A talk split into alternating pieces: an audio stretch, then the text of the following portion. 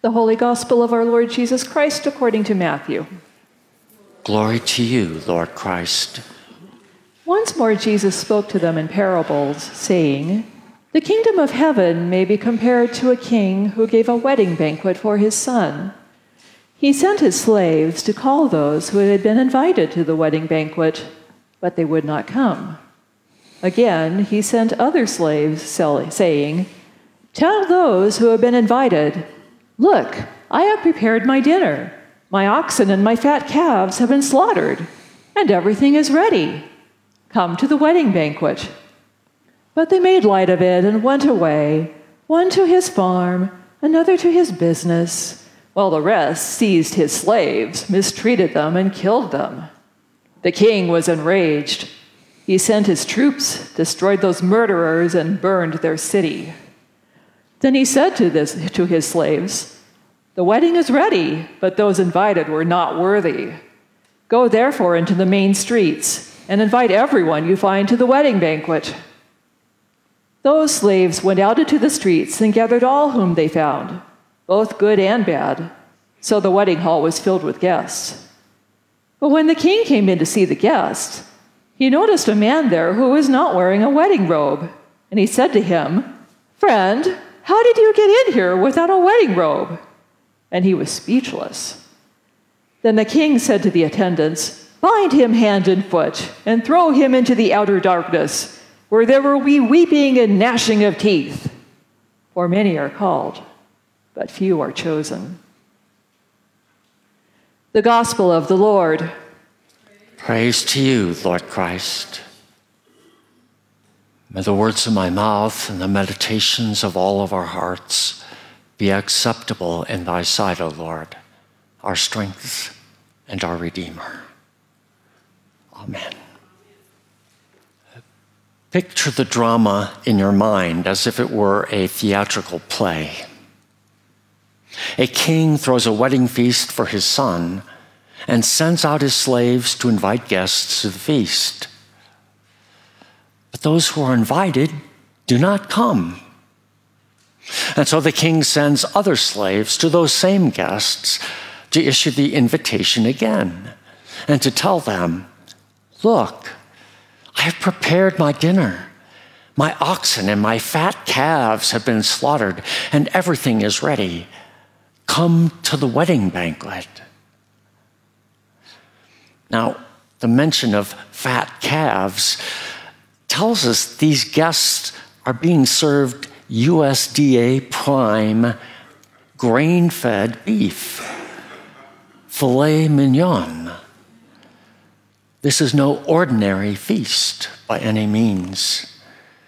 It is the most sumptuous banquet imaginable. And yet, amazingly, the invited guests reject the king's invitation again. One goes to his business, the other to his farm, and the rest mistreat the king's messengers and kill them. But this wedding feast is a matter of utmost importance. Everything is ready, and the banquet hall must be filled. So the king sends out more servants into the streets this time to indiscriminately invite as many as they can to the wedding feast. The servants invite the rich and the poor, the old and the young, those of every ethnicity, nationality, religion, or political persuasion. They invite both the good and the bad to the banquet, and they come.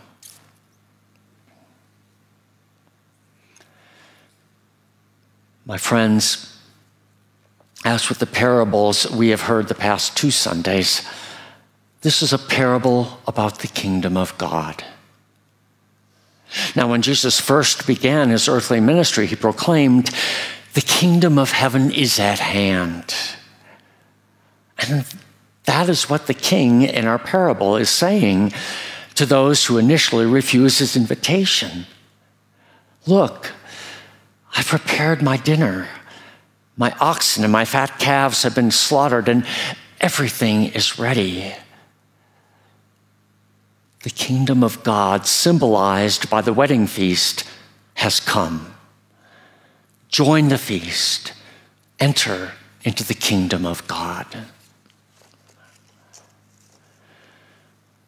But as they have repeatedly done throughout Jesus' ministry, the leaders of the religious establishment to whom Jesus is speaking reject his message. They do not come to the feast. They refuse to enter into the kingdom of God, being satisfied with and attached to the kingdom of this world and its precepts and values. They made light of the king's invitation and went away, one to his farm, another to his business. They prefer their accustomed way of living. They don't want to change, to be transformed, which is what the invitation to the banquet is asking of them. And so they return to their familiar, routine lives. And if we are honest, my friends, do not you and I also have a strong proclivity to invest our attention and energies in our familiar, routine lives, not wanting to change our minds and hearts, change the way we see and act in the world? Not wanting to shift our allegiance and become citizens of the kingdom of God, but wanting instead to remain citizens of the kingdom of this world. Do we really mean what we say when we pray, "Thy kingdom come, thy will be done"? Or in our heart of hearts, are we actually hoping that my kingdom come, my will be done? Instead of living under the reign of God, ruled by an abiding consciousness of kindness, forgiveness, compassion, and loving my neighbor as myself, do I not instead, like those who were first invited to the banquet, make light of God's invitation into his kingdom, his values, his consciousness, and simply return to life as usual under the reign of my own will?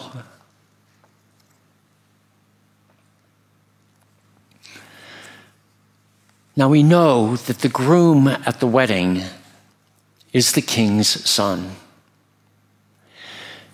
But who is the bride? The bride isn't mentioned. And yet Scripture gives us clues as to the identity of the bride. The Old Testament prophets used the imagery of God as a husband and the people of Israel as God's often unfaithful bride, imagery that we find in Isaiah, Jeremiah, Ezekiel, and Hosea.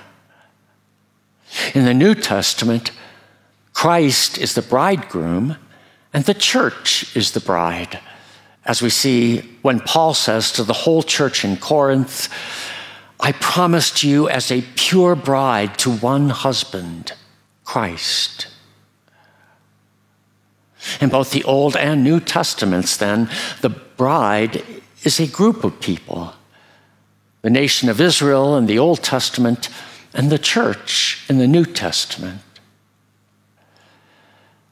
Bible scholar John Shea believes that the bride in today's parable is also a group of people, the group of guests at the wedding banquet. Doctor Shea writes, "It seems that the guests are the bride. They were not invited to witness a wedding. They were invited to be married to the son. They were not invited to observe. They were invited to participate. The requirement is a wedding garment, an eagerness to be united to the Son. Marrying the Son is a symbol for the Christian adventure of spiritual development. This wedding garment signals a readiness to understand and act on Jesus' teachings, to make Jesus' teachings our own. They must marry the divine revelation and bear children, acts of justice, compassion, and love in the world. If the wedding guests do not do this and are reduced to silence, they cannot remain at the feast. This is a wedding only for those who want to be married to the Son. And so the wedding garment is, in reality, a bridal gown.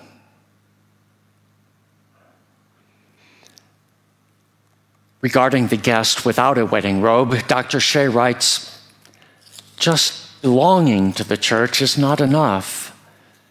Hearing the call is a first step, but it is not the final condition. Each Christian is chosen as a bride for Christ, chosen to have intercourse with the revelation of God and be filled by God's grace. That means going beyond silent attendance. Hearing the call is easy. Marrying the Son is difficult." Hearing the call is easy. Marrying the Son is difficult. "Enter through the narrow gate," Jesus said in his Sermon on the Mount, "for the gate is wide and road is easy that leads to destruction, and there are many who take it. For the gate is narrow and the road is hard that leads to life, and there are few who find it." To enter through the narrow gate is to put on the wedding gate, wedding gown and marry the Son. Yesterday at our all-parish discernment retreat, the question was asked, why are people flocking to some churches and not to ours? Elizabeth Thompson, our consultant and retreat leader, said that there are many levels and complexities to that question, and I heartily agree. But let me offer one of my own theories. I believe that we all have deep within us a longing for devotion, to be devoted and deeply committed to some person or cause or thing. Now, I say this not as a criticism, but as an observation. Some churches offer ample opportunities for devotion. Contemporary songs sung in some churches very emotionally express devotion to Jesus. Altar calls provide another means for outwardly expressing devotion to Jesus. And these are all well and good, if you resonate with these ways of expressing devotion to God or Jesus. But here's the thing. Devotion can feel the same, whether one is devoted to God or devoted to a cause. And this is where the trouble arises. For one can confuse one's feelings, one's convictions, with devotions to God. And often, these convictions are convictions against something, against abortion, against that other political party or ideology, against foreigners or other religions, or this or that side of any issue or conflict or war. And some churches seem to meld conviction to a cause with devotion to God, with the result that they come to be indistinguishable in people's minds. And that is one of the main reasons that young people today are turned off by Christianity. They see Christianity as being indistinguishable from intolerance or from a certain political stance, or homophobia, or hatred of Muslims or immigrants, or what have you. As Richard Rohr has said, the fastest way to build community is to rally around a common enemy or a common cause. But it is a false community.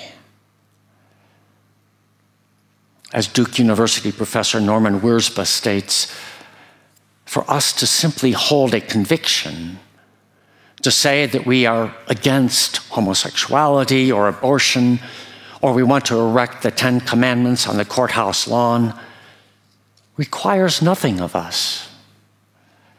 It doesn't require us to make any changes in our life, in how we live, or how we spend our money or our time. It doesn't ask me to change my mindset or my consciousness or my prejudices. It doesn't require me to be more compassionate or forgiving or understanding. It doesn't challenge me to go and volunteer for Casa or Loaves and Fishes or Mercy Today or to sponsor a child at El Hogar. Hearing the call is easy. Putting on the bridal gown and marrying the son is difficult. It requires a willingness to change our mind when confronted with a truth we have been blind to or have refused to accept.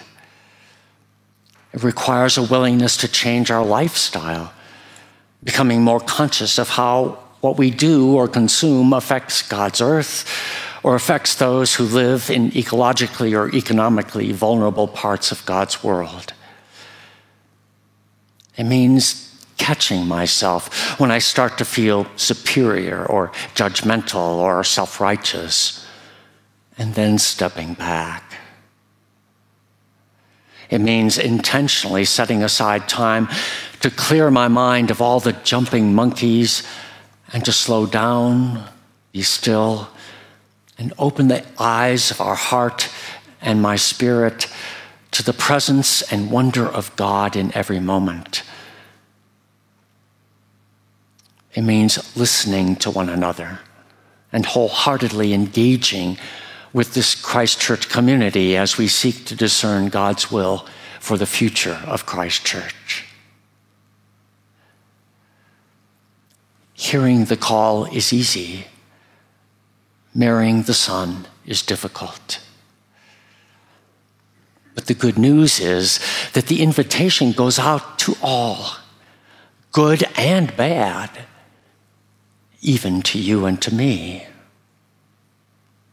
And if we are willing to put it on, Christ has a bridal gown for each one of us, and he has chosen it with great love.